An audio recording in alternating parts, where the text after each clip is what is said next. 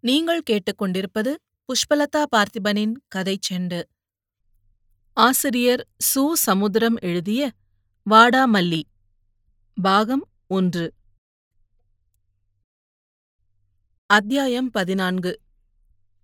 ஒரு மாத காலம் அந்த குடும்பத்திற்கு இரவும் இல்லாமல் பகலும் இல்லாமல் ஓய்ந்தது. சுயம்புவைப் போல். அந்த குடும்பத்தில் மோகனாவைத் தவிர அனைவரும் ஊரில் தேவைப்பட்ட அளவிற்கு மேல் தலை காட்டவில்லை. ஆறுமுகப்பாண்டியும் பிள்ளையாரும் அதிகாலையிலேயே வயலுக்குப் போய்விட்டு ஆள் அரவம் முடிந்த இரவிலேயே வீட்டுக்கு திரும்புவார்கள். மரகதம் அவ்வப்போது அழும் தம்பியை சரிகட்டுவதிலேயே தன்னை கழித்தாள். எப்படியாவது அடுத்த ஆண்டு அவனை அனுப்பி வைத்துவிட வேண்டும் என்பதில் அவளுக்கு ஒரு குறிக்கோள். அன்னிக்காரி கோமளம் தங்கைக்கு ஏற்கனவே தாலி கட்டிவிட்டது போலவும் இப்போது தங்கை விதவையாக இருப்பது போலவும் ஒரு துக்கத்தோடு வீட்டு வேலைகளைக் கூட சரியாக செய்யவில்லை. அம்மாக்காரி வெள்ளையம்மா கணவனோடு சாடை மாடையாக சண்டை போட்டு கிடைக்கும் இன்பத்தை இழந்தவளாய் பாயை விரித்து படுத்துக் கொண்டாள். அண்ணன் மகன் அந்த வீட்டில் கால் வைத்திருந்தால் இப்படி ஒரு நிலைமை ஏற்பட்டிருக்காது என்பது அவளுடைய அனுமானம். இதனால் முன்பின் பார்த்தறியாத வெளியூர் மாப்பிள்ளையின் மொட்டைத்தலை அப்பன் கால்பட்டே இந்த நிலைமை என்றால் அவன் மகன் காலடி வைத்ததும் என்னென்ன நடக்கப் போகுதோ என்று இப்போதே அவளுக்கு ஒரு பயம். சுயம்புவைப் பற்றி ஊரிலும் பல்வேறு விதமான வதந்திகள் மலர்கொடியை பார்ப்பதற்காகவே அவன் கல்லூரியை பார்க்க விரும்பவில்லை என்று ஒரு கிசுகிசுப்பு. கல்லூரியில் இப்படிப்பட்ட ஒரு அப்பாவி ஒரு பெண்ணை பலவந்தமாக கற்பழிக்க முடியுமா என்று ஒரு வாதம். இந்த காலத்தில் அப்பாவிகளைத்தான் நம்ப முடியாது என்று ஒரு எதிர்வாதம். கடந்த காலத்தில் இறந்த சீதாலட்சுமி அன்னக்குஞ்சு வடிவரசி போன்றவர்கள் அவனை ஆட்டிப்படைப்பதாக ஒரு ஐதீக பேச்சு. அவன் எப்போதாவது ஊருக்குள் போனால் பெண்கள் பக்கமே நிற்பதை நினைத்து ஊராருக்கு அவன் மீதிருந்த சந்தேகம் ஓரளவுக்கு உறுதிப்பட்டது. பொம்பளக்கள்ளன் இந்த பின்னணியில் சுயம்பு வலது பக்க அறையில் கட்டில் காலில் சாய்ந்தபடி கிடந்தான். அந்த அறையில்தான் மரகதக்காவும் மோகனாவும் தங்குவது. இப்போது சுயம்புவும் அங்கே சேர்ந்து கொண்டான். மேலே குறுக்காக கட்டப்பட்ட கொடியில் சேலைகளும் பாவாடைகளும் தொங்கின. மோகனாவின் தாவணி மடிப்பு கலையாமலும் அக்காவின் சேலைகள் முரடு முரடாய் சுருண்டும் கிடந்தன. ஒரு சின்ன ஐந்தடி உயர அழகு பீரோ. வெளியே மருதாணி கலர் இடையிடையே பச்சை புள்ளிகள். அந்த புள்ளிகளே ஒரு கோடு மாதிரியும் தோன்றியது. அக்காவின் கல்யாணத்திற்கு சீதனமாக வாங்கி வைத்திருப்பது. சுயம்பு மனவலி தாங்காமல் தலையை சுற்றினான். இதுவரை எதுவும் பேசாத அப்பா. இன்றைய எட்டாவது நாளில் நாம தலைமறைவா இருந்தா கூட சில பயலுவ வயலு வரைக்கும் வந்து தெரியாதது மாதிரி கேக்கான் சீக்கிரமா இவனுக்கு ஒரு கல்யாணத்தை செய்தி வைங்கன்னு சிபாரிசு செய்யறான் உயர பறந்தாலும் ஊர்க்குருவி பருந்தாக முடியுமான்னு பேசுறாங்களாம். இவன் வாய கிளறி வேடிக்கை வேற பாக்காங்களாம் செரிக்கும் அவன ஊருக்குள்ள போக வேண்டான்னு தட்டி வைங்க என்று அவமானமும் துக்கமும் விரவ சொல்லிவிட்டு போய்விட்டார். சுயம்பு இந்த உச்சி வெயில் சமயத்தில் உடம்பு வேர்க்க கிடந்தான். அப்பாவிடம் சிபாரிசு செய்யப்பட்ட கல்யாண யோசனையை நினைக்க நினைக்க எங்காவது ஓடிப் போய்விட வேண்டும் என்ற வேகம். தனிமை பயம். அம்மாவும் அண்ணியும் வெளியூரில் துஷ்டி கேட்கப் போய்விட்டார்கள். அக்கா ஒரு வீட்டுக்கு சாப்பிடப் போய்விட்டாள். ஒரு பெண்ணுக்கு கல்யாணம் நிச்சயிக்கப்பட்டால் சொக்காரர்களும் அதாவது பங்காளிகளும் கொடுத்தான் எடுத்தான் வகையராக்களும் அந்த வீட்டுக்கு ஆடு கோழியோடு வந்து ஒரு மூட்டை அரிசியை வேக வைத்து ஆக்கிப் போடுவார்கள். குறைந்தது நூறு பேர் குழந்தைகளும் குட்டிகளுமாய் ஒரே பந்தியில் உட்காருவார்கள். இந்த சமயங்களில்தான் தீராத பகையும் தீரும். ஆனாலும் எந்த பெண்ணுக்காக ஆக்கிப் போட வந்தார்களோ அந்த பெண்ணை சாப்பிட்டியா என்று கூட கேட்க மாட்டார்கள். ஆனாலும் இந்த வழக்கம் முகம் தெரியாத ஏதோ ஒரு வீட்டுக்குப் போகும் ஒரு பெண்ணுக்குத்தான் தனித்து விடப்படவில்லை என்ற தைரியத்தை கொடுக்கும். பக்க உறவாக இல்லாமலோ அல்லது வசதியற்றவர்களாகவோ இருப்பவர்கள் சம்பந்தப்பட்ட பெண்ணை வீட்டுக்கு கூட்டி வந்து தடபுடலாய் கோழியடித்து சம்பா அரிசி பொங்கி பெண்ணையும் சாப்பிட வைத்து தாங்களும் சாப்பிடுவார்கள். இந்த வழக்கத்தின்படி அன்றைக்கு பூந்தோட்டத்தில் சுயம்புவுக்கு பூ கொடுத்தாளே மலர்கொடி. அவள் வீட்டிற்கு மரகதம் போய்விட்டாள். மலர்கொடியின் அப்பா வசதியில்லாதவரல்ல காட்டாமூட்டான்களோடு அரிசி பெட்டி எடுக்க அவருக்கு இஷ்டமில்லை. அந்த அளவுக்கு புதுப்பணம். மரகதமும் ஆயிரம் கவலைகளிலும் தனக்கு ஒரு அற்புதன் கிடைத்திருக்கிறான் என்று தம்பி சொன்ன சொல்லை நம்பி சிறிது சந்தோஷமாக போயிருக்கிறாள். அவள் திரும்பி வர இன்னும் நேரமாகும். சுயம்பு துடியாய் துடித்தான். படிப்பு போய்விட்ட கவலை அவனுக்கும் இல்லாமல் இல்லை. எதிர்காலமே அற்றுப்போய் கடந்த காலத்தை திரும்பி பார்க்க முடியாமலும் நிகழ்காலத்தில் நிற்க முடியாமலும் சுருண்டு கிடந்தான். எவ்வளவு நேரம் அப்படி கிடக்க முடியும்? அங்கும் இங்குமாய் லாந்தினான். அக்காவின் கல்யாணம் முடிந்ததும் தற்கொலை உட்பட எதையாவது ஒன்றை செய்ய வேண்டும் என்றும் நினைத்துக் கொண்டான். சுயம்பு இருமல் சத்தம் கேட்டு உள்ளே இருந்தபடியே வெளியே பார்த்தான். முற்றத்தில் மலர்கொடி நிற்கிறாள். அவனை பார்த்ததும் பாராதது போல் அண்ணி அண்ணி! என்று கனைக்கிறாள். சுயம்பு உள்ளே இருந்தபடியே குரலிட்டான். தனிமை துயர் தானாய் போன மகிழ்ச்சி. உள்ள வா மலரு. சும்மா வா. நமக்குள்ள என்ன இருக்கு? மலர்கொடிக்கு தலையை யாரோ தட்டி விடுவது போல் இருந்தது உடம்பு முழுவதும் ஒரு வேக்காடு. அதன் உள்ளேயோ ஒரு வெந்நீர்த்தனமாக இதம் காணத் துடிக்கும் சுகத்தை அந்த சுகமே சுயமாய் வந்தது போல் ஒரு நிகழ்ச்சி. ஆனாலும் அவள் பிகுவோடு வந்தாள். தாழ்வாரத்தில் ஏறி நின்றவளை பார்த்து அவன் சும்மா வாயேண்டி. நீ யாரு? நான் யாரு? வா வா என்றான். அவன் அப்படி சொல்ல சொல்ல அந்த சொற்களே அன்று பூந்தோட்டத்தில் அவள் இதயத்தில் ஏற்படுத்திய சுருக்கங்களை நிமிர்த்தின. விளையாட்டுக்காகத்தான் அவர் அப்படி பூவை வைத்திருப்பார் என்று ஒரு சமாதானம். யாரையோ அக்கம் பக்கம் ஆளை பார்த்துவிட்டு இவர் அதை சொல்லி தன்னை கலவரப்படுத்தாமல் பூவை திருப்பிக் கொடுக்க நேரமாகும் என்று அப்படியே போயிருக்க வேண்டும் என்ற சுய விருப்ப சிந்தனை. ஆசைக்கு இலக்காக இருந்தவன் படிப்பை முறித்து வந்ததில் ஒரு துக்கம்.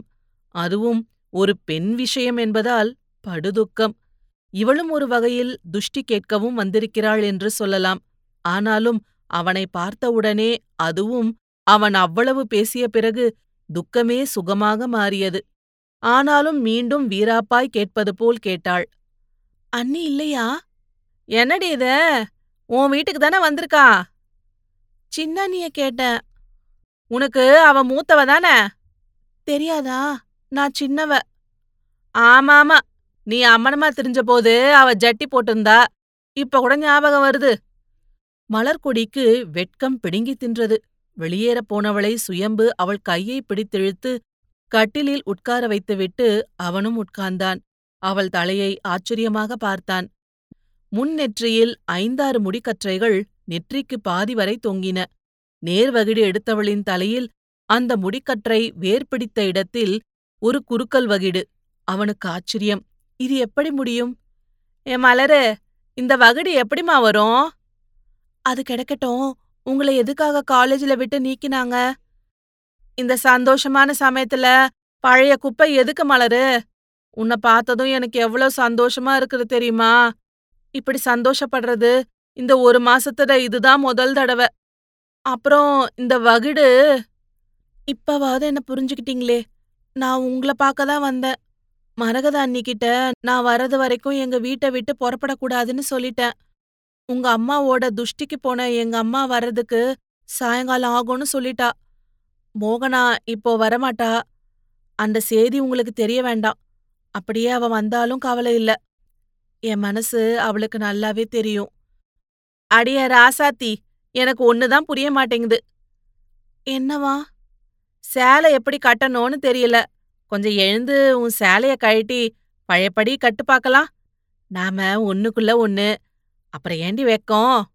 எப்படி? விட்டா அதுக்கு மேலயும் போவீங்க போல இருக்கே. எனக்கு பயமா இருக்கு. அத கல்யாணத்துக்கு ரிசர்வ் பண்ணிக்குவோம். நான் வாரேன். இதுக்கு மேல இருந்தா உங்க ஆசையை என்னாலையும் தடுக்க முடியாம போயிடும். எதுக்கும் அந்த சேலைய? சீ பேச்ச பாரு. நான் வாரேன். மலர்கொடி வெளியே போனாள். ஜாக்கெட்டுக்குள் வலது கையை விட்டு துழாவி நான்காய் மடிக்கப்பட்ட ஒரு காகிதத்தை வெளியே எடுத்து முத்தம் கொடுத்தாள். இந்த காகித முத்தத்திற்குப் பிறகு மீண்டும் அந்த அறைக்குள் ஓடி வந்து முத்தமிடப்பட்டதை அவன் மடியில் போட்டுவிட்டு ஓடினாள்.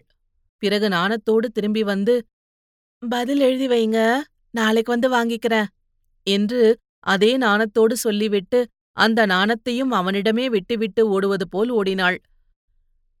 சுயம்பு கடிதத்தை பிரித்து படித்தான். என் அன்பிற்குரிய சுயம்பு கோடிட்ட இடத்த நீங்களே பூர்த்தி செய்து கொள்ளுங்கள்.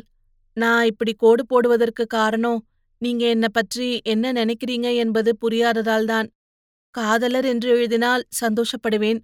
நண்பர் என்று இட்டு காட்டினால் ஒரு நம்பிக்கையோடு இருப்பேன். சகோதரி என்று எழுதினால் தற்கொலை செய்து கொள்வேன். அப்புறம் உங்கள் இஷ்டம். சுயம்பு மேற்கொண்டு அந்த நீண்ட கடிதத்தை படிக்க இயலவில்லை. சொட்டு சொட்டாகவும் அருவி போலவும் கொட்டிய கண்ணீர் அந்த காகிதத்தில் விழுந்து விழுந்து அவளின் காதல் மொழிகளை நனைத்து நனைத்து நையப்புடைத்தன அவன் அழுது கொண்டே இருந்தான். அவனுக்காக சுய இரக்க அழுகை குடும்பத்திற்காக சுய வெறுப்பு அழுகை. அதோ சிரிப்பும் கும்மாளமுமாய் எதிர்கால இனிமைகளோடு அந்த வாசற்பக்கம் நின்று குதித்தோடி போனாளே அவளுக்காக ஒரு பரிதாப அழுகை. சுயம்பு அந்த கட்டில் சட்டத்தை குத்தினான். கால்களை பின் சட்டத்தில் வைத்து அடித்தான். குப்புறப்படுத்தான். பக்கவாட்டில் நெளிந்தான். திடீரென்று ஒரு நினைப்பு. டேவிடின் நினைப்பு. அவன் தன் கையை பிடித்து அழைத்துப் போனது மணவரையிலிருந்து இறங்கி தன்னை அவன் வீட்டுக்கு அழைத்துப் போவது போன்ற கற்பனை. அதுவே அச்ச உணர்வாக துவங்கி ஆசை உணர்வாக மயங்கி ஆகாயமும் பூமியுமாக விஸ்வரூபமெடுத்து அவனை ஆக்கிரமித்தது. அவனுள்ளே ஒரு வெறி. டேவிடுக்கு கடிதம் எழுத வேண்டும். எப்போது எழுதலாம்? இப்போதே இந்த வினாடியே. அவன் கடிதம் எழுதுவதற்காக தங்கையின் ரஃப் நோட்டை எடுத்து ஒரு முரட்டுத்தாளை கிழித்தான். அதை அந்த நோட்டின் மேலேயே வைத்துக்கொண்டு மாடத்தில் வைத்திருந்த பால் பாயிண்ட் பேனாவை எடுத்தான். அப்போது தலையை தூக்கவிடாமல் தடுத்த கயிற்றுக்கொடியை பார்த்தான். அக்காவின் பட்டு சேலை தங்கையின் பாவாடை இருவரில் எவருக்கு என்று தெரியாத பிரா இதுவரை அடைத்து வைத்த உணர்வுகள் அவன் உள்ளத்தை மட்டுமல்ல உடம்பையும் உடைத்துக் கொண்டு பீரிட்டன கண்கள் படபடத்தன. முகம் குழைந்தது. இடுப்பு வளைந்தது. பெருவிரல் தரையில் வட்டம் போட்டது. நாக்கு சுருண்டது. இதயம் அடித்துக் கொண்டது. மூளை பிரகாசித்தது. சுயம்பு ஒரு முடிவுக்கு வந்தான். டேவிடுக்கு இந்த லுங்கியோடு கடிதம் எழுதுவது அவரை அவமானப்படுத்துவது மாதிரி என்னை நானே ஏமாற்றிக் கொள்வது மாதிரி. எழுதுவதையே எழுதுகிறோம். பொய்வேஷம் களைத்து நிசவேஷம் போட்டு எழுதலாம். இது வெறும் கடிதமல்ல. சத்திய வாக்கு. சத்தியத்திற்கு பொய்யோ பொய் வேடமோ கூடாது என்று பொருள். சுயம்பு கதவை சாத்தினான். ஆனால் தாழ்பாலிடவில்லை அடக்க முடியாத ஆசை ஒரு பாதி. யாரும் பார்க்க மாட்டார்கள் என்ற எண்ணம் மறுபாதி லுங்கியை கழற்றி கால்வழியாய் போகவிட்டு குவியலாக்கி அந்த குவியலிலிருந்து வேறு பக்கம் குதித்தான். தங்கையின் வெளிரிய வெள்ளைப் பாவாடையை எடுத்து தலைவழியாய் விட்டு அது முக்காடாய் கண்களை மூட தலையை நிமிர்த்தி பாவாடையை இடுப்புக்கு கொண்டு வந்து நாடாவை இறுக்கி தூக்கு போடுவது மாதிரியான ஒரு சுருக்கை ஏற்படுத்தினான். கை கெட்டிய பிராவை எடுக்கப் போனான். அப்போதுதான் சட்டை போட்டிருப்பதை அறிந்து அந்த நீலச் சட்டையை பட்டன்களோடு சேர்த்து கிழித்து இரு துண்டுகளாக்கி லுங்கிக் குவியலின் மேல் போட்டான். பிறகு காலால் அவற்றை எட்டி உதைத்துவிட்டு பிராவை எடுத்து கொக்கியை மாட்டினான். எந்த ஜாக்கெட் பொருந்தும் என்பது போல் கொடியை மறைத்தவற்றில் ஒரு மஞ்சள் கலரை போட்டான். அந்த கலருக்கு மேட்சாக சேலை இல்லாததால் போட்ட ஜாக்கெட்டை கழட்டிவிட்டு சிவப்பு ஜாக்கெட்டை மாட்டிக்கொண்டு அதே நிற வாயில் புடவையை எடுத்தான். பட்டு சேலை பக்கம் போன ஒரு கையை இன்னொரு கை தடுத்தது. பாவம் அக்கா இத கட்டிக்கொண்டுதான் வேற வீடுகளுக்கு சாப்பிட போவா. சுயம்பு புடவையை ஒரு சுயம்பு புடவையின் ஒரு முனையை இடுப்புப் பக்கம் சொருகினான். சரியாக வரவில்லை. புடவை கட்டுவதே ஒரு கலை என்பது இப்போதுதான் அவனுக்கு புரிந்தது. கொசுவம் முந்தானை போன்றவை எப்படி உருவாகின்றன என்பது அவனுக்கு சரியாக பிடிபடவில்லை. ஆனாலும் உடம்பு முழுவதும் தாறுமாறாக சுற்றினான். மாராப்பை காணோமே. எப்படியோ தோளுக்கு கீழே ஒரு கைக்குட்டை அளவுக்கு அகலமான துணி கிடைத்தது. போதும் மாறாப்பு. அப்புறம் எவள்கிட்டையாவது யோசனை கேட்கலாம். சுயம்பு அந்த சீதன பீரோ மேலே இருந்த சாவியை எடுத்து பீரோவை திறந்தான். அதன் மேல் தட்டிலிருந்த இன்னொரு சாவியை எடுத்து லாக்கரை திறந்தான்.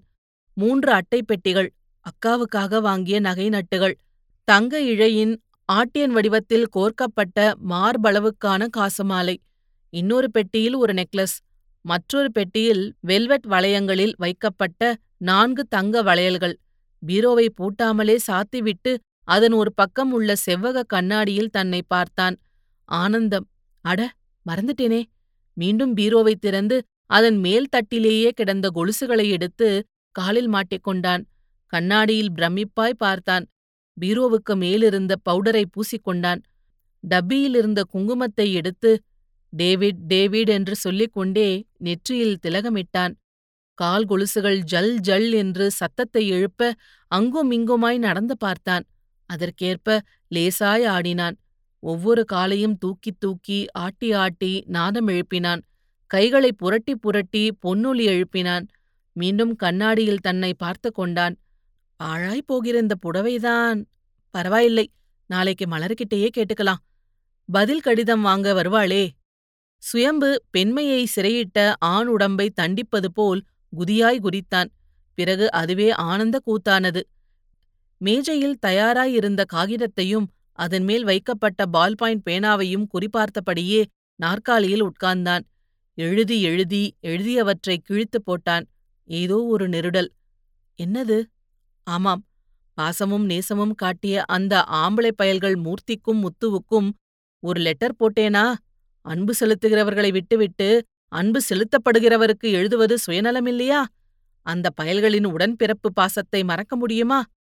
சுயம்பு டேவிடுக்கு எழுதப்போன காகிதத்தை மூர்த்திக்கும் முத்துவுக்கும் சேர்த்து எழுதினான். பிறகு டேவிடுக்கு இன்னொரு நோட்டு புத்தகத்தில் ஒரு நல்ல காகிதத்தை கிழித்தான். தங்கையின் டிராயிங் நோட் புத்தகம். அதுக்குள் ஏதோ ஒரு ஆண் படம் வரையப்பட்ட தாளை விட்டுவிட்டு அடுத்த தாளைத்தான் எடுத்தான். எழுதத் துவங்கினான். வார்த்தைகள் தாமாக வந்தன. மலரின் வார்த்தைகளையும் கொஞ்சம் திருடிக் கொண்டான். என் டேவிட் அவர்களுக்கு நான் வேண்டுமென்றுதான் கோடிட்டேன். அதை உங்கள் விருப்பமான வார்த்தையால் இட்டு நிரப்புங்கள். காதலர் என்று எழுதினால் என் கஷ்டம் பறக்கும். தோழர் என்று எழுதினால் ஒரு நம்பிக்கை பிறக்கும். சகோதரர் என்று எழுதி நிரப்பினால் துக்கமும் சோகமும் என் நெஞ்சை இட்டு நிரம்பும். நீங்கள் என் டேவிடாச்சே என்ன புது பெண்ணை கூட்டிப் போவது போல் கைப்பிடித்து கூட்டிச் சென்ற காதலனாச்சே. நான் அந்த ராட்சசியால் அவமானப்பட்ட போது அதை தீத்து வச்ச கண்ணியனாச்சே. எனக்கு காதல் வரம் கொடுத்த புண்ணியனாச்சே.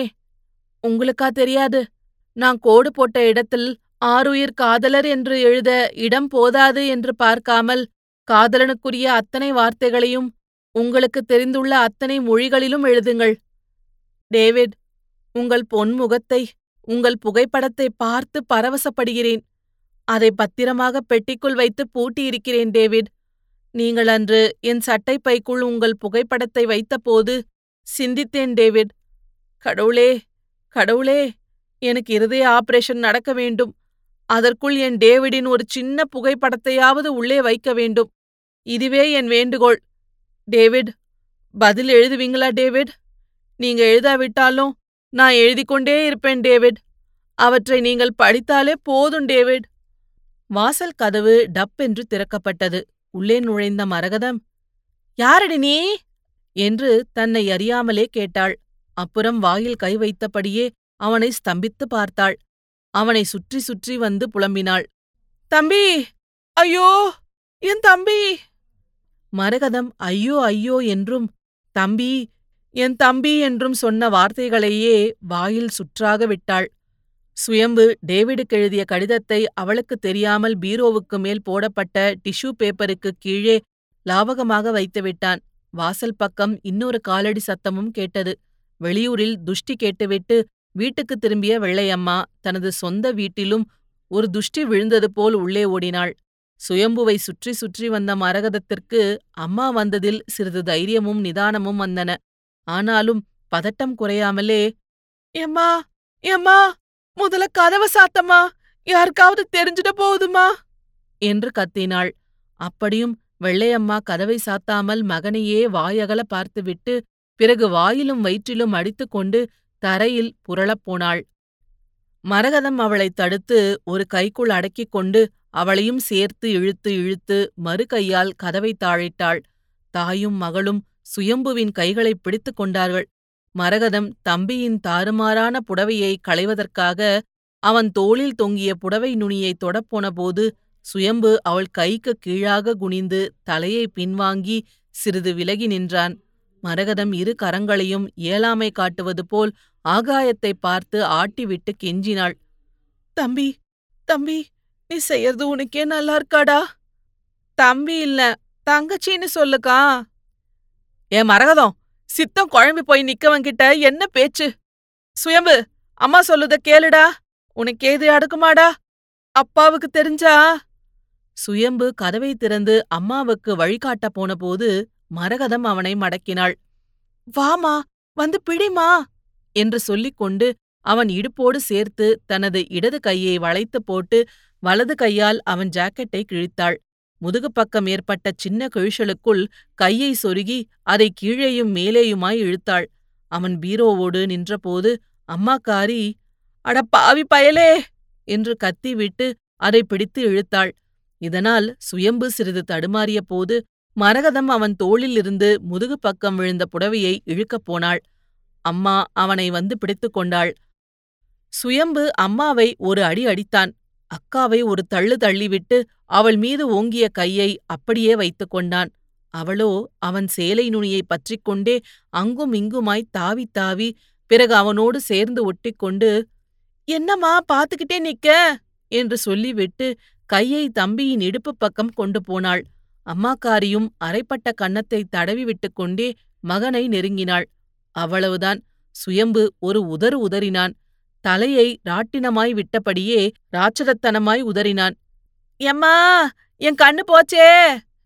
என்று கீழே விழுந்த வெள்ளையம்மா மேலே எழாமல் அப்படியே கீழே கிடந்து முணங்கினாள். அவன் தள்ளிய தள்ளலில் சுவரில் போய் குப்புற விழுந்த மரகதம் தட்டு தடுமாறி நின்றாள். நெற்றியை பிடித்தபடியே கீழே துடித்த அம்மாவை கைத்தாங்கலாய் தூக்கி உட்கார வைத்தாள். அம்மாவோ பழையபடி சரிந்தாள். மரகதம் தம்பியை நோக்கி நகர்ந்தாள். அவன் கத்தினான் யாராவது என்கிட்ட வந்தீங்க? நான் ஜெயிலுக்கு போக வேண்டியிருக்கோம். நான் ஆம்பளை இல்ல. இத முதல்ல தெரிஞ்சுக்குங்க. வெள்ளையம்மா கண்களை கசக்கிக் கொண்டு வலித்த இடத்தை தடவி விட்டுக் கொண்டிருந்த போது மரகதம் அவனை மீண்டும் பார்த்தாள். கிட்டே நெருங்க முடியாத பார்வை. எட்டி உதைக்கப் போவது போன்ற கால்கள். சுயம்பு பல்லை கடித்துக்கொண்டு யார் பக்கத்தில் வந்தாலும் இரண்டில் ஒன்றை பார்க்கப் போவது போல் ஆயத்த நிலையில் நின்றான். மரகதம் எந்த சுவரில் மோதினாளோ அந்த சுவரிலேயே தலையை போட்டு அங்குமிங்குமாய் புரட்டினாள். தம்பி என் தம்பியே கடவுளே அவனை இப்படி ஆக்கிட்டியே ஆக்கிட்டியே என்று அரற்றியவள் திடீரென்று தலையை சுவற்றில் வைத்து மோதினாள். மோதிக்கொண்டே இருந்தாள். சுயம்பு அக்காவின் தலையை தொட்டான். உடனே அவள் அவனை லேசாய் தள்ளிவிட்டுக் கொண்டு தலையை சுவரில் வைத்து தேய்த்துக் கொண்டே இருந்தாள். சுயம்பு அக்காவை பலமாக திருப்பிவிட்டான். அவள் தன்னை என்ன வேண்டுமானாலும் செய்து கொள்ளலாம் என்பது போல் அவள் பக்கமாக கைகளை நீட்டினான். அவள் கையை எடுத்து இடுப்பு சேலையின் பக்கம் கொண்டு வந்தான். வீராப்பு இல்லாமல் குழைந்து நின்றான். கண்கள் எரிகின்ற மெழுகுவர்த்திகளாய் உருகிக் கொண்டிருந்தன. மரகதம் தம்பியை அப்படியே கட்டிப்பிடித்து மீண்டும் அழுதாள். இதற்குள் அவனே புடவையை அவிழ்த்து கீழே போட்டுவிட்டான் அவள் காலடியிலேயே போட்டான். அக்கால் கீழே கிடந்த லுங்கியை கையில் வைத்துக்கொண்டு நீயே பாவாடைய கழட்டு என்று உதறு துடிக்க சொன்னாள். அவன் பாவாடைக்கு மேல் லுங்கியை கட்டிக்கொண்டு அதை அவிழ்த்து போட்டான். மரகதம் சிறிது துக்கம் குறைந்து கேட்டாள். குங்குமத்தையும் அழிச்சிடுடா. டேவிட் இருக்கிற வரைக்கும் அது இருக்கும். மரகதத்திற்கு ஒன்றும் புரியவில்லை. பழைய தம்பியை புதுப்புது வகை வகையாய் பார்ப்பது போல் பார்த்தாள். உருட்டுக்கட்டை உடம்பு இப்போது முன்பக்கமாய் சரிந்து ஒடுங்கியிருந்தது. எங்கோ பார்க்கும் பார்வை எதையோ தேடும் உளைச்சல். அவளால் இன்னும் தாழ முடியவில்லை. அவனை அப்படியே அணைத்து கொண்டாள். தம்பி தம்பியே! என்று புலம்பியபடியே நெஞ்சில் ஏதோ குத்துவதைப் பார்த்து அழுத்தமாய் பார்த்தாள். அவன் கழுத்தில் காசு மாலையும் நெக்லஸும் கிடந்தன. அவற்றையும் வளையல்களையும் அவளே கழற்றி பீரோ மேலிருந்த அட்டை பெட்டிக்குள் வைத்தாள். கண்களை விட்டுவிட்டு இப்போது காதுகளை தடவிவிட்ட வெள்ளையம்மா இன்னும் எழுவதற்கு எந்த முயற்சியும் செய்யாமல் கிடந்தாள். அவள் முகத்தில் ஒரு சின்ன தெளிவு. மகன் சேலை கட்டுவதற்கான காரணத்தை உறுதிப்படுத்திய அந்த கண்டுபிடிப்பு சாதகமாக இல்லாததால் சலிப்போடு சொன்னாள். எல்லாம் அந்த சீதாலட்சுமியோட வேலைதான். இவனும் அவள மாதிரியே முழிக்காம் பாரு. அவள மாதிரியே இடுப்ப குளுக்குறான் பாரு. கண்ண சிமிட்டுறான் பாரு. ஏண்டி தட்டிக்கட்ட மூதேவி உன்னை நாங்களாடி சாக சொன்னோம். இந்த வீட்டுக்கு வந்த இந்த பயல தம்பி தம்பின்னு சொன்னதாலேயே இவன் உனக்கு தம்பி ஆயிடுவானாடி. யாரையாவது பிடிக்கணும்னா உனக்கு சமாதி கட்டிக்கிட்டு இருக்கும் போதே ரெண்டாவது கல்யாணத்துக்கு நிச்சயம் செய்துகிட்ட அந்த பலப்பட்டற பையன் உன் புருஷன் முத்துக்குமார பிடி உன் மாமன் நரங்கன பிடி அப்படியும் முடியாட்டா? உன் மச்சு நான் கொக்கன பிடி. என் மகனை எப்படி பிடிக்கலாண்டி? எத்தனாவது சட்டத்துலடி இடம் இருக்கு? இரு இரு. பூவம்மா மைனி கிட்ட சொல்லி உன்னை பாதாள சிறையில தள்ளுறேன் என்னம்மா நீ? பழைய கர்நாடகமா இருக்க? ஒருவேளை மூலக்கோளாரோ என்னவோ? சும்மா பெணாத்தாதீங்க. உடல் கோளாறு தான். பாத்தியா? பாத்தியா? இந்த மூதேவி சீதாலட்சுமி மாதிரியே அழுக்கி குலுக்கி பேசுறான் பாரு. இந்த வார்த்தை இவனுக்கு தெரியாத வார்த்தை. அந்த பாழா போன சீதாலட்சுமி அடிக்கடி சொல்லுற வார்த்தை. பெணாத்தாதீங்க. மரகதம் தம்பியின் நிலைமையை அன்னிக்கு தெரியக்கூடாது என்பதில் இப்போது அக்கறை காட்டினாள். ஆகையால் சிறிது அறிவுபூர்வமாய் கேட்டாள். அண்ணி பிள்ளைங்கெல்லாம் எங்கம்மா? நல்ல வேளை இந்த கூத்த அவ பாக்கல. மூலி அலங்காரி மூதேவி சண்டாளி. எங்க வீட்டுக்கு போறேன்னு இடையிலேயே போயிட்டா. நாலு நாளைக்கு வரமாட்டாளாம். பேரம் படிப்பு கெட்டு போகும்னு சொன்னதுக்கு போகட்டுமே உங்க பரம்பரைக்கு கடவுளே வந்து காலேஜ் நடத்தினாலும் படிப்பு ஏறாதுன்னு என்னம்மா கேட்டுட்டா தெரியுமா? யானை சேருல சிக்குனா தவளை கூட கிண்டல் பண்ணுமா? மரகதம் எதுவும் பேசாமல் தம்பியை பார்த்தாள். அவன் சுவர் மேல் உடல் போட்டு கண்மேல் நீர் போட்டு நின்றான். ஏதோ பேசப் போன அக்காவால் அது இயலாமல் போய்விட்டது. வெள்ளையம்மா உஷார்படுத்தினாள். காலடி சத்தத்தை பார்த்தா உங்க அப்பா மாதிரி தெரியுது. அவர்கிட்ட விஷயத்த சொல்லிடாத. பாவி மனுஷன். ஏற்கனவே நொந்து போயிருக்காரு. நான் பேசிக்கிடுவேன். நீ வாய வச்சுக்கிட்டு சும்மா இரு. நீ சொல்லலையே முடியம்மா. நடுராத்திரியில வாரவரு. இன்னிக்கு ஏன் இப்ப வராரு? வெள்ளையம்மா கதவை திறந்தபோது அவளை பார்த்து முறைத்தபடியே பிள்ளையார் வந்தார். அவளும் அவரிடம் பேசினாள். துண்டை எங்கன்னு கேளாண்டி. நல்ல துண்டு. அடடே. வயலுல குத்துக்கல்லுல போட்ட துண்ட அப்படியே வச்சிட்டேன். இந்நேரம் அது கிணத்துக்குள்ள விழுந்து மிதந்து அப்புறம் தண்ணீர் குடிச்சு போயிருக்கும். ஏழா மரகதம் ஏன் இப்படி எல்லாம் செதறி கிடக்கு? நகைப்பெட்டிகளை ஏன் மேல வச்சிருக்க? இவன் ஏன் இப்படி தாறுமாறா நிக்கா? ஒண்ணுமில்லப்பா. வீடுதான் ஒண்ணுமில்லாம ஆயிட்டே. இவன் ஏதோ வீட்ல சேலைய கிளைய உடம்புல சுத்திக்கிட்டு என்னெல்லாமோ பண்ணுனானா. அந்த கருவாப்பைய அருணாச்சலம் மெனக்கெட்டு வயலுக்கு சைக்கிள்ல வந்து என்கிட்ட சொல்லிட்டு போறான். அதனாலதான் இப்படி ஓடி வாரேன். மரகதம் அப்பாவை திடுக்கிட்டு பார்த்துவிட்டு வீட்டின் கிழக்கு சுவரை பார்த்தாள். ஜன்னல் திறந்திருந்தது. ஓடிப்போய் சாத்தினாள். பிறகு அப்பா பக்கம் திரும்பி ஏதோ சமாளிக்கப் போனாள். இதற்குள் வெள்ளையம்மா விளக்கம் சொன்னாள். எல்லாம் இந்த ஊருக்கிடையில வந்துட்டு இடையிலே போன சீதாலட்சுமியோட வேலை. நம்ம பிள்ளைய பேயா ஆட்டுறான்னு சொல்லண்டி பூவம்மாவை கூப்பிடுறதுக்கு என்ன? நம்ம நிலமை தான் அந்த மொல்ல மாதிரி வார அளவுக்கு ஆயிட்டே. கூப்பிட்டு கூப்பிட்டு வாயே வலிச்சு போச்சு. என் தம்பி வந்து கூப்பிடட்டும். வீட்டுக்கு நான் வந்து உன் புருஷன் வீம்புக்கார பிள்ளையாரு. ஐயோ பேர சொல்லிட்டனே. எப்படி என் வீட்டு படியேறலான்னு கேட்டா நான் என்ன முகத்தோட திரும்புவேன்னு முன்னதையே சொல்லுதான் ஆனாலும் இந்த வீம்பு ஆவாதுமா? ஊரு உலகத்துல செய்யாததையா செய்தா? ஆசைப்பட்டவன காதலிச்சா? அவனையே கட்டிக்கிட்டா? அதுல என்ன தப்பு? வெள்ளையம்மா தானே ஒரு காலத்தில் இந்த பிள்ளையாரை காதலித்ததில் லயித்து நின்றாள். பிள்ளையாரும் அவள் பேச்சை லேசாய் ரசித்தார். பூவம்மா அவரது சொந்த பெரியப்பா மகள். இவருக்கு மூன்று வயது மூத்தவள். சரியாக நாற்பத்தி மூன்று ஆண்டுகளுக்கு முன்பு பீமசேனன் மாதிரி இருந்த லோக்கல் தர்மரை காதலித்தாள். கம்மாக்காடும் சோளத்தட்டைகளும் அவர்களுக்கு இடம் கொடுத்தன. தர்மரோட குடும்பத்துக்கு இந்த இஸ்கு தொஸ்கு தெரிஞ்சபோது மகனை வீட்டுக்குள் பூட்டினார்கள். ஆனால் இந்த பூவம்மா அசரவில்லை. ஆளில்லாத சமயம் அந்த வீட்டுக்குப் போய் கள்ளச்சாவி போட்டு பூட்டை திறந்தாள். தர்மர் தட்டி கேட்கப் போனபோது அவரை ஒரு அதட்ட அதட்டி கதவை சாத்தி தாழிட்டாள்.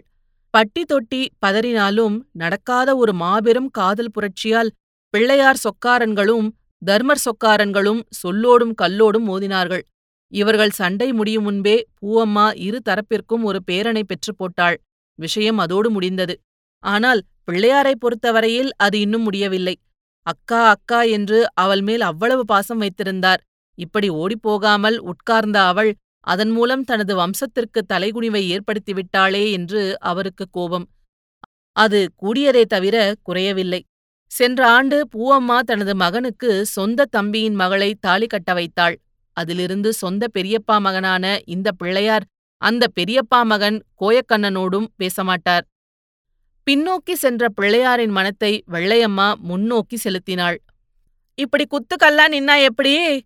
பிள்ளை துடியா துடிக்கான் தவியா தவிக்கான் ஒரு நட நடந்து பூவம்மா மைனி வீட்டுக்கு போய் வர சொல்றது. பிள்ளைய விடவா கௌரவம் வந்துட்டு? ஆனாலும் இந்த வீராப்பா ஆகாதுப்பா. வேற யாரு போனாலும் மைனி வரமாட்டா. அவ வராம இந்த சீதாலட்சுமி போக மாட்டா. அப்புறம் அவர் அவர் இஷ்டம். பிள்ளையார் இஷ்டத்துக்கு விரோதமான ஒரு காரியத்தை செய்தது போன்ற பெருமூச்சோடு விவரம் சொன்னார். இப்பதான் வழியில அவளை பார்த்தேன். வீட்டுக்கு வாக்கான்ன கூடவே புறப்பட்டா? நான் தான் திருநீர் எடுத்துட்டு வான்னு சொன்னேன். வழியில தான் பார்த்தேன். படியேறி பார்க்கல. கீழே விழுந்தாலும் மீசையில மண் படலையாம். எல்லாம் அந்த பொண்ணோட பயலால. பேசக்கூடாத ஓடுகாலிக்கிட்ட நான் வருஷ கணக்குல வச்சிருந்த வீம்ப விட்டு கொடுக்க வேண்டியதா போச்சு. பாத்தியால மரகதம்? உன் அப்பன் பாக்கத்துக்கும் பேசத்துக்கும் பேய மாதிரி தெரிஞ்சாலும் அவர் மனசு தேவத மாதிரின்னு நான் அடிக்கடி சொல்றத ருசிப்படுத்திட்டா இருப்பாரு இந்த மாதிரி என் அண்ணன் மகனுக்கும் விட்டு கொடுத்திருந்தா. இழ மரகதம் உம்மா ஏன் இப்படி வாய கிழிக்கான்னு கேளு. என்னம்மா நீ தம்பி இந்த நிலையில இருக்கும்போது உனக்கு எப்படித்தான் பேச வருதோ? போடி புண்ணாக்கு பூவம்மா மைனி தீர்த்து வச்சிடுவா. அதனாலதான் கவலை இல்ல. அதோ மைனியே வந்துட்டாக. நமக்கு நல்ல காலம் பொறந்துட்டு. மரகதம் ஒப்பாவ மைனி கிட்ட ரெண்டு வார்த்தை பேச சொல்லு. வாய் அழிவிடாது.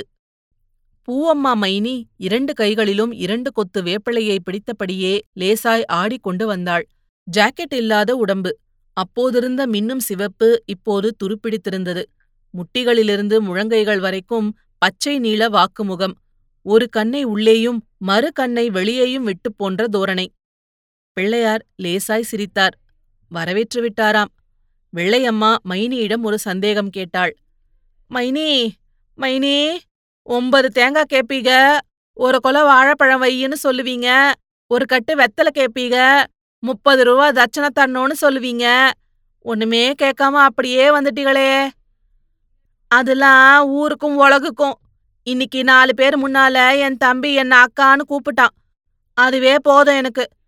ஏண்டா தம்பி நாம நகையும் சதையுமா இருந்துட்டோமடா. என்ன அந்த கிந்து காலன் எடக்கு பேசினான்னு அவனை ஓட ஓட விரட்டினியேடா.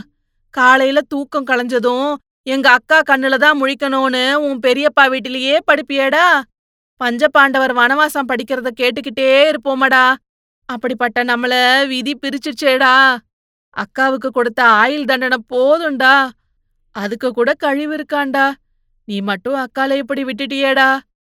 நீ அக்கான்னு இன்னைக்கு சொன்னதும் நான் பாவி மொட்டை எப்படி சந்தோஷப்பட்டான் தெரியுமா வெள்ளையம்மா இரு கைகளாலும் முகத்தை வேப்பிலை கொத்துகளோடு மூடினாள் ஏங்கி ஏங்கி அழுதாள் பிள்ளையார் கண்களை துடைத்துவிட்டு அக்காவின் முதுகை தட்டிக் கொடுத்தார் இதை பார்த்துவிட்டு மரகதமும் அழுதுவிட்டாள் வெள்ளையம்மாள் லேசாய் சிரித்தாள் பூவம்மாவுக்கு அப்போதுதான் சுயம்புவே நினைவுக்கு வந்தது வீட்டுக்குள் வந்தாள் சுவரில் சாய்ந்து நின்றவனை உட்கார வைத்தாள்.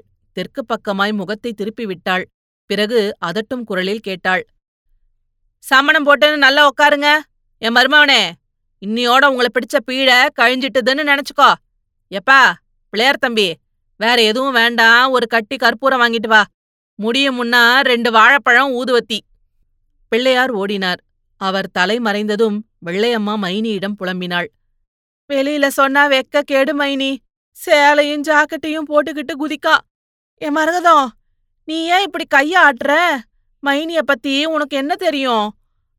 அவியல உங்க அப்பா உள்பட எல்லாரும் விலக்கி வச்ச போது கூட தனியே நின்னவிய. அப்ப மாரியம்மாவே கதின்னு மைனி அப்ப நட்ட வேப்பஞ்செடி இப்ப இவ்வளவு குத்து வேப்பலைய கொடுத்து மரமா நிக்கிது. மைனி கட்டின மாரியாத்தா கோயிலுக்கு அதே வேப்ப மரம் விசிறி வீசுது. மைனி மைனி எந்த ரகசியத்தையும் கழுத்தறுத்தா கூட சொல்ல மாட்டாக. அதை விட வெள்ளையம்மா சேலை கட்டுறது பெரிய விஷயமாச்சே. நீங்களே இப்படி பயப்படலாமா மைனி எல்லாம் அந்த செத்து போன சீதாலட்சுமியோட வேலை. பூவம்மா மைனிக்கு சொல்லிக் கொடுத்தது மாதிரி ஆகிவிட்டது. இடது கையில் வைத்திருந்த வேப்பிள்ளை கொத்தை தனது கை கொத்தோடு சேர்த்து பிடித்துக்கொண்டு சுயம்புவின் முகத்திற்கு முன்னால் மேலும் கீழுமாய் ஆட்டினாள். அந்த முகத்தை அந்த இலைகள் வருடி கொடுத்தன. உடனே அவள் கண்களை மூடிக்கொண்டு மாரியம்மாவை பற்றிய பாட்டை பாடிக்கொண்டே வேப்பிள்ளை கொத்தை பலமாக ஆட்டினாள். பிறகு ஆவேசப்பட்டு அதே கொத்தை சுயம்புவின் தலையில் கொத்தவிட்டாள். தலையை பிடித்து வேப்பிள்ளையை கொத்தாலேயே அடித்தாள். பிறகு இடுப்பில் காசுப்பை போல் சொருகியிருந்த விபூதி பையை எடுத்து உள்ளங்கையில் ஒரு கவளம் திருநீரை வைத்துக் கொண்டாள். வாயை கையின் அடியில் வைத்தபடியே அந்த திருநீரை எடுத்து அவன் முகத்துப் பக்கம் மூன்று தடவை ஊதினாள். பிறகு அவன் தலையை ஓங்கி ஓங்கி அடித்தாள். அவன் வலி பொறுக்க முடியாமல் இரண்டு கைகளாலும் தலையை மறைத்தபோது வெள்ளையம்மாள் அவற்றை தலையிலிருந்து பீத்தெடுத்தாள். அப்போதுதான் வந்த தம்பியை பார்த்து என் மவனே பிள்ளையாரே ஆத்தாளுக்கு கற்பூரம் கொளுத்துடா என்றாள் அந்த அக்கா. பிள்ளையார் ஒரு கட்டி கற்பூரத்தையும் வெற்றிலையும் வைத்து கொளுத்தினார். ஜோதியாய் எரிந்த அதை பூவம்மா வெறுங்கையால் தூக்கி தாம்பாளத்தில் வைத்தாள். அதை கையில் ஏந்திக் கொண்டே அதட்டினாள். ஏ சீதாலட்சுமி என்னோட காவலுக்குள்ளேயே நீ எப்படிடி வரலாம் மரியாதையா ஓடுறியா? இல்ல உன்னை பாதாள கொகைக்குள்ள பிடிச்சு போடணுமா? சரி சரி கேக்கறத கேட்டு வாங்குறத வாங்கிக்கிட்டு பேசாம போ. உனக்கு என்ன வேணும் சொல்லுடி? நீ பேயா போனாலும் நீயும் என் மகதாண்டி உன் தாய்கிட்ட கேள் மகளே. சுயம்புவுக்கு துக்கம் குறைந்து மகிழ்ச்சி ஏற்பட்டது. முதல் தடவையாக தன்னை டீ போட்டும் மகள் என்றும் அழைத்த அத்தையை பார்த்து லேசாய் சிரித்தான். வெள்ளையம்மா அதட்டினாள். இப்படி சிரிச்சா சீரழிஞ்சு போவ மகளே. சீக்கிரமா கேட்டுட்டு சீக்கிரமா போ. உனக்கு என்ன வேணும்டி? சுயம்பு சுயமாகவே பதிலளித்தாள். சேலை வேணும் சேலை வேணும். டேவிட் போட்ட வெளிர் மஞ்சள் துண்டு மாதிரி நேரத்துல சேலை இருக்கணும். ஜாக்கெட் வெள்ளை உள்பாடி பாவாடை ஏழு எட்டு வளையலு குங்குமம். சரி இப்பவே ஓடிப்போ. நீ கேட்டதெல்லாம் அடுத்த செவ்வாய்க்கிழமை உச்சி காலத்துல உன் வீடு தேடி வரும். பூவம்மா செம்பு தண்ணி செம்பு தண்ணி என்று கத்த அந்த கத்தல் முடியும் முன்பே மரகதம் செம்பும் கையுமாக வந்தாள். அதை வாங்கிக் கொண்ட பூவம்மா சுயம்புவின் முகத்தில் செம்பையும் சேர்த்து மூன்று தடவை வீசியடித்தாள் அவ்வளவு உக்கிரம். பிறகு நெற்றியில் திருநீரிட்டு குங்குமம் போட்டு வாயை திறக்கச் சொல்லி அதில் மூன்று தடவை கையை உள்ளே விட்டு வெளியே எடுத்தாள். ஒரு பெரிய பிரச்சனையை தீர்த்துவிட்ட பெருமிதத்தில் பேசினாள். கலங்காத பிள்ளையார் என் மருமவனுக்கு பிடிச்ச பீட இன்னியோட முடிச்சிட்டு சந்தையில போய் நல்ல சேலையா வாங்கு. சீதாலட்சுமி கொஞ்சம் நாகரிகமானவ பாரு வளையலும் ரப்பரா இருக்கட்டும். வெள்ளையம்மா ஒரு சந்தேகம் கேட்டாள். டேவிடுனா யாரு? அந்த பேரையே இந்த சீதாலட்சுமி சொல்றாளே. ஒருவேளை கல்யாணத்துக்கு முன்னால அவனை வச்சுக்கிட்டு இருந்திருப்பாளோ? எக்கா இந்த மூலிய வாய முடிச்சொல்லுக்கா யாரையும் பழி சொல்லும் முன்னால கூசாம சொல்லுவா. பூவம்மா வெள்ளை கொடி பிடித்தாள். ஊர் கதை நமக்கு எதுக்கு வெள்ளையம்மா? நம்ம வரைக்கும் தான் நாம பாக்கணும் சீதாலட்சுமி கேட்டது எல்லாத்தையும் என் மருமவன் கையில கொடுங்க. அடுத்த வாரம் செவ்வாய்க்கிழமை உச்சி பகலில் என் மருமவன் யாருக்கும் தெரியாம போய் சீதாலட்சுமி சமாதியில சேலை துணிமணி வளையல் எல்லாத்தையும் வச்சுட்டு திரும்பி பார்க்காமலே வந்துடணும். இதுக்கும் மீறி சீதாலட்சுமி கட்டுப்படலனா இருக்கவே இருக்கு பாதாள சர. இது போன்ற பல சுவாரஸ்யமான கதைகளை கேட்க கதை செண்டு சேனலை லைக் பண்ணுங்க கமெண்ட் பண்ணுங்க ஷேர் பண்ணுங்க. மறக்காம சப்ஸ்கிரைப் பண்ணுங்க. நன்றி.